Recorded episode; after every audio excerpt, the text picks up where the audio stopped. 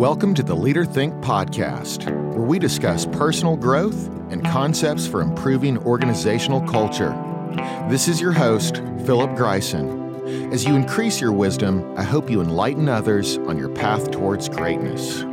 If you want to go further, head over to leaderthink.com.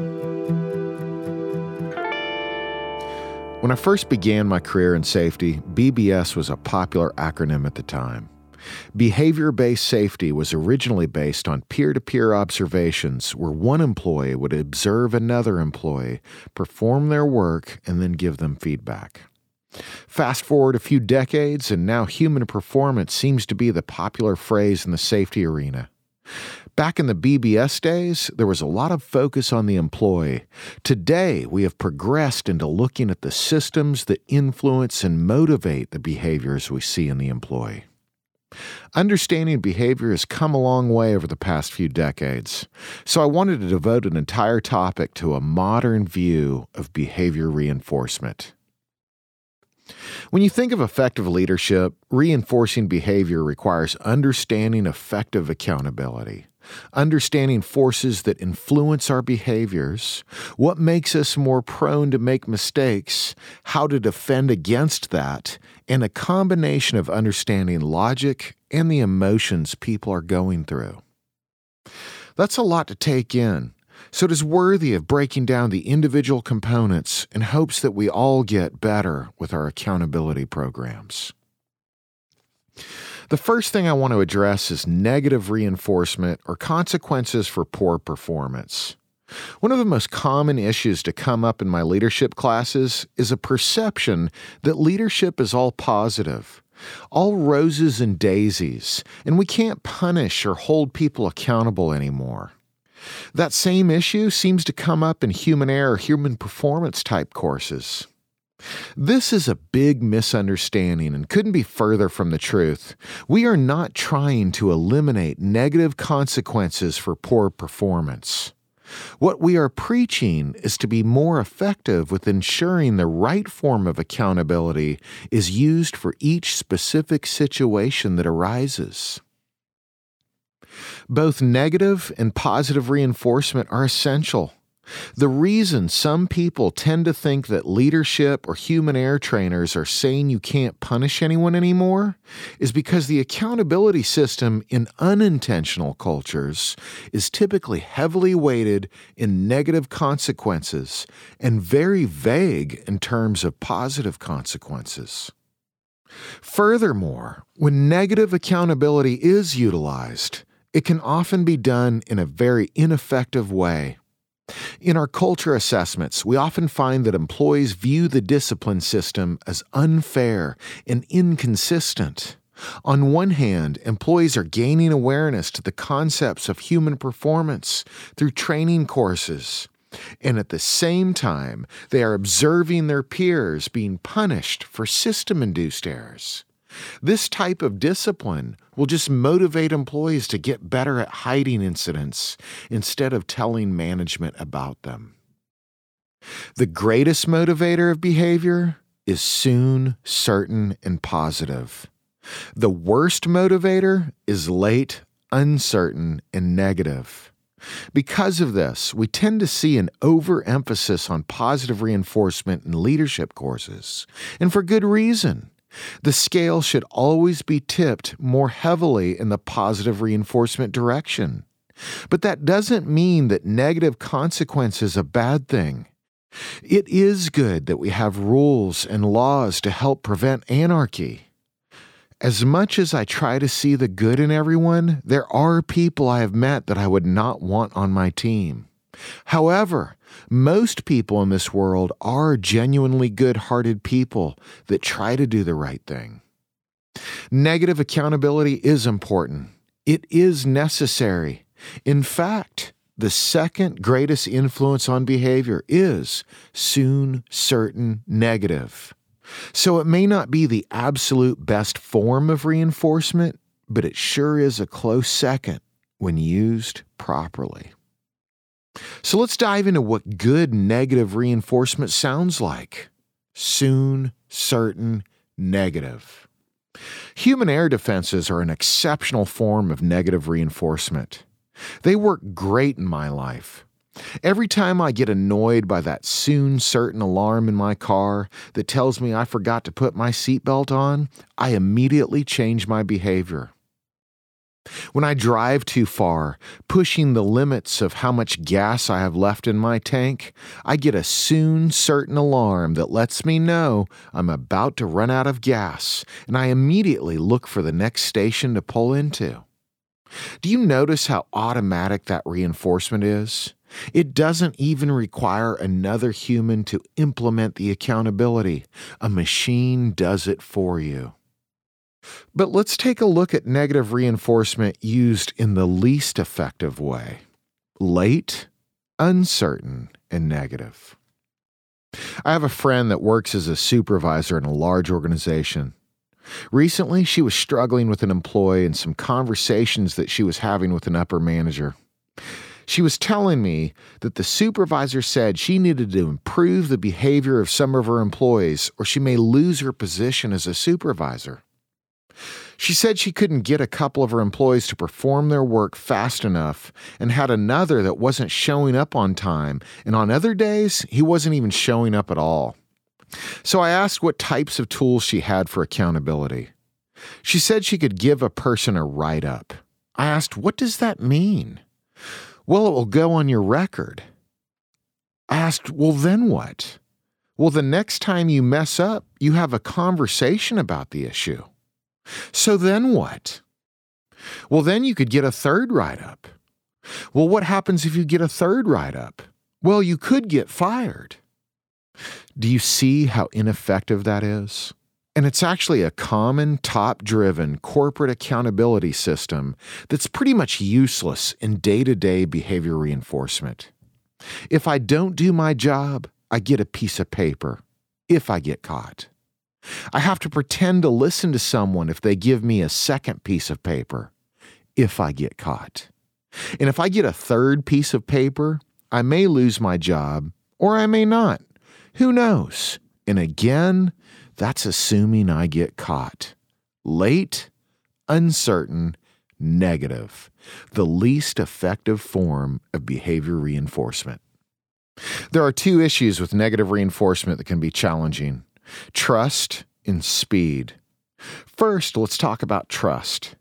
In many corporate environments, like the previous example I just gave you, there is no trust to the manager to decide the appropriate form of accountability. There is a one size that I hope fits all format the manager must adhere to.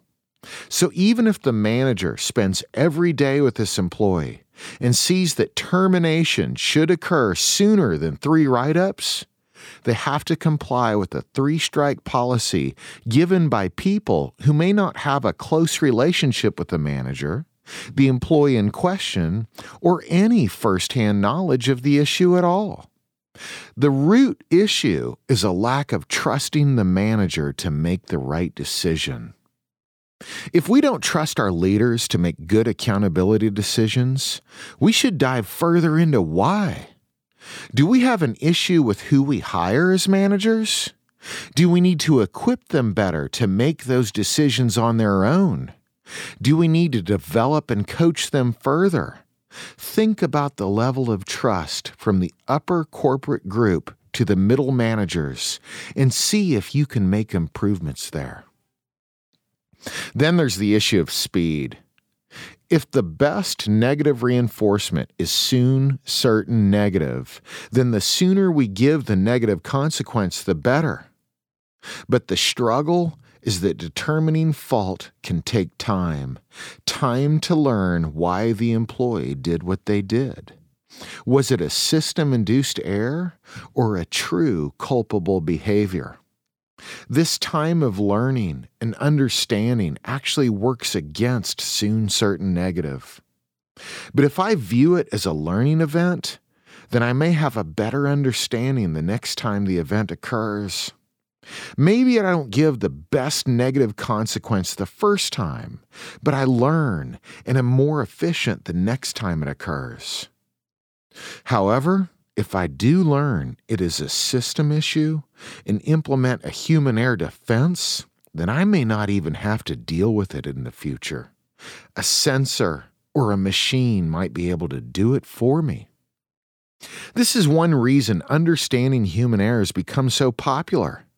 Human error defenses often fit the soon certain negative model. The more we implement these systems into our processes, the better.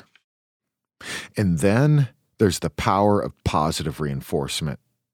Again, this is the most effective way to reinforce behavior. I learned the depths of this power through all the culture assessments we have conducted over the past 20 years. One of our questions in our assessment reads Do employees receive positive feedback for working safely? Behavior reinforcement has consistently been the lowest scoring cultural driver across all the industries we have assessed. For two decades, all over North America, employees would explain to me how when they do something right, supervisors would walk right by them and not say a word. But if they screw up, they will never hear the end of it. They will have meeting after meeting about it, be forced to explain themselves, speak in front of an audience about what they did wrong. But when they do the right thing, silence. There's a term for that extinction. The disappearance of a previously learned behavior when the behavior is not reinforced. But what if the behavior that is disappearing is the one you really want to occur? By saying nothing at all when the worker performs as you desire, you are actually encouraging the behavior to become extinct. Think about the motivational triad seek pleasure, avoid pain, and conserve energy.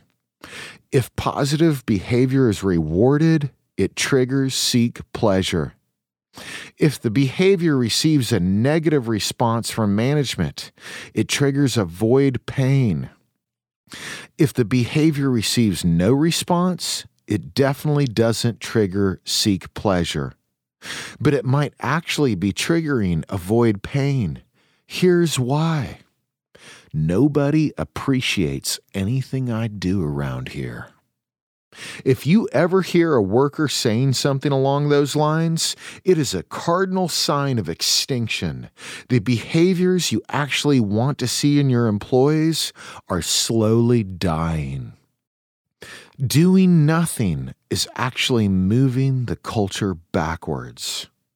So, if the greatest motivator of behavior is soon, certain, positive, then the scale of accountability should be tipped heavily in this direction. We give positive reinforcement as soon as we see it. But we also need to focus on the certain aspect. Certain reinforcement consists of words and time. Uncertain reinforcement consists of trinkets, pizzas, and gift cards. I see many companies struggle with this concept. They typically start by trying to buy their way towards positive reinforcement they give people a pocket knife for some company wide goal achieved. Maybe they go as far as giving them a gift card on the spot for good behavior. Employees will tell management that they like the gift cards and they like the pizza parties. Why wouldn't they? But this reinforces to management that they are doing the right thing. And without a comparison, how could they know there is a much more certain form of reinforcement that is long lasting? Gift cards and trinkets are always short lived. In his book Drive, Daniel Pink says, You have to start with comparable pay. People should start with knowing they're at least making somewhere near the industry average for their efforts. He explains throughout the book that trinkets and bonuses work when the path to the end result is clear. But unfortunately, so much of our modern work does not have a clear path. If I have to create at all or make good decisions when performing my work, then gift cards and bonuses will not work. Here's a line from Drive Cash rewards and shiny trophies can provide a delicious jolt of pleasure at first, but the feeling soon dissipates, and to keep it alive, the recipient requires ever larger and more frequent doses. How true is that? Gift cards and pizza parties can lose their luster. We also will reach a point where we can't afford a gift card that tops the last one we gave out. We do have to generate profit after all. Drive says that unexpected, sincere, accurate praise is the best motivator for creativity. I believe that. I see that. It resonates in me when I receive it. Nothing is more valuable than your time. It's more valuable than money. People pay large sums of money for more time. They pay for an earlier flight, faster internet, the plane versus driving. Time is more valuable than money. When you take the time to give people your words, they will value it more than any trinket that money could buy. I have a drawer full of pocket knives, flashlights, and other trinkets with company logos that have been given to me over the years. But they are distant memories with little value. Some I can't even remember who gave them to me. But I also have emails of deep, sincere feedback that students have written to me. I print them out and post them on my wall. They are long lasting memories that still inspire me years later. The most valuable gift you could give another human being is your time. Time to say words of praise, that you notice them, that you appreciate them and value them. Money just can't buy that type of reinforcement. So, what does sincere, accurate praise look like? Let's start with what it is not. Good job. In the words of Bill Walsh, nothing is more effective than sincere, accurate praise, and nothing is more lame than a cookie cutter compliment. Authentic leaders connect. When a supervisor tells a worker, good job, and then continues to walk on by, it can appear disingenuous. I have had employees tell me, he's just saying that because he has to. There is the perception that management told the supervisor to start giving positive reinforcement, and he or she says good job because they have to. The supervisor is paid to do it. It isn't real or from the heart. Many times, supervisors are just not equipped with the awareness of how powerful this reinforcement is or how to deliver it most effectively. So they give superficial feedback because that is the message they have received from management. Go out there and give some attaboys. One time I was explaining this concept in a class, and an upper manager told me it doesn't have to be a long dissertation. Well, actually, yes, it does. In fact, the deeper and more specific you can be, the more genuine it is perceived. But if upper management believes that lame and cookie cutter is good enough, what would you expect middle managers to deliver? In my leadership courses, I explain in detail the need for deep, sincere, and accurate praise. I give an example by giving sincere praise to someone I noticed in the class that day. I give a historical example something they did that morning to reinforce exactly what they did that I wanted to praise. I then asked the group to write down two deep, sincere comments about their neighbor. Some struggle with depth. Some struggle to write anything down. What is most rare is for a student to give a historical example. You see, when you give an exact moment in history when someone did something positive, the individual goes back to that time in their memory, whether it was two minutes ago or six years ago. They realize you noticed them. They remember what they were doing at that moment in time, and they know you truly are giving real feedback for a real behavior that they displayed. They know that you really did notice them. For example, Do you remember that project six months ago and everything was falling apart? You always kept a cool head. You were calm when everyone else was anxious. You put in the extra hours we had to do to get the job done. And I really believe that your attitude kept everyone else from losing their minds back then. If you want to give deep, sincere, accurate praise, it's not just about a lot of words. Depth is important, but equally important is an example of an exact moment in time when they display the behavior you want to reinforce. Maybe it is what they are doing right now in front of you. But if past tense, give a specific historical example. But I don't know these people. That's a common struggle I hear with people. They don't know the people well enough to give this level of positive feedback. Well, that could be another issue altogether. Maybe you need to take some time to get to know them.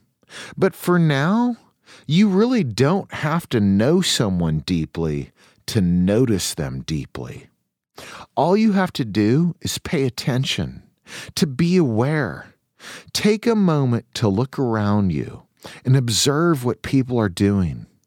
The more present you are in the moment, the more aware you are of what is happening all around you right now. If you take the time to notice people, you can easily give deep, sincere feedback to anybody. From the person making your sandwich at Subway to the teller at the bank, the first step is to take a moment to notice people. John Maxwell says, Praise people privately so they know it's genuine. Praise in front of peers for the other workers to see.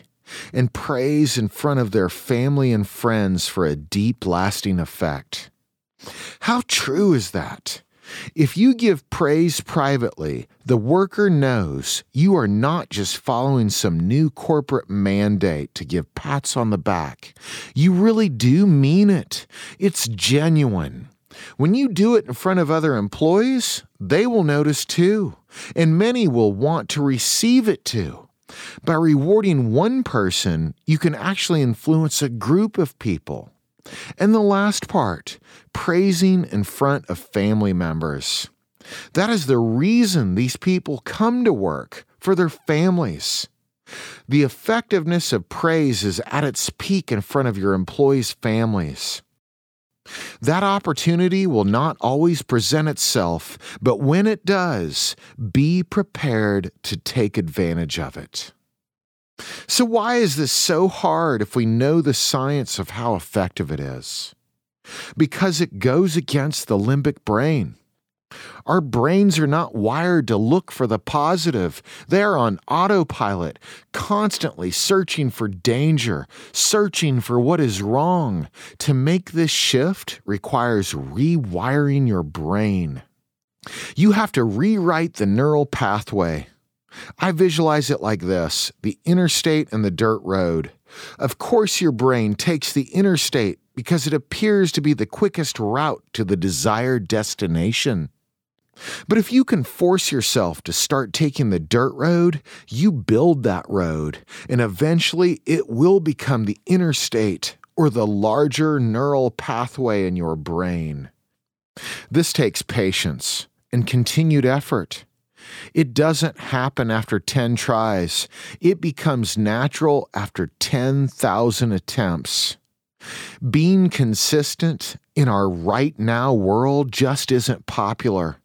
But taking the long road produces the culture shift that everybody wants. Make time to find opportunities to give people positive reinforcement. Take the time to notice them. Start somewhere. Maybe you can take 30 minutes out of your day, one day a week, to just observe people and then give them deep, sincere praise for the good things they're doing. Try to focus on making it unexpected. Don't get into the formulas of always doing it on Friday afternoons. Schedule random reminders in your calendar. Do it on a Thursday morning one month and a Monday afternoon the next. You may feel that you are only tipping the scale, but you are tipping it in the right direction. Come up with a minimum baseline that works for you. Write it down. Dedicate time to notice people and give them the deep, sincere, unexpected, positive feedback that they crave. If you learned something valuable today, please share it with others. For more information, head over to leaderthink.com.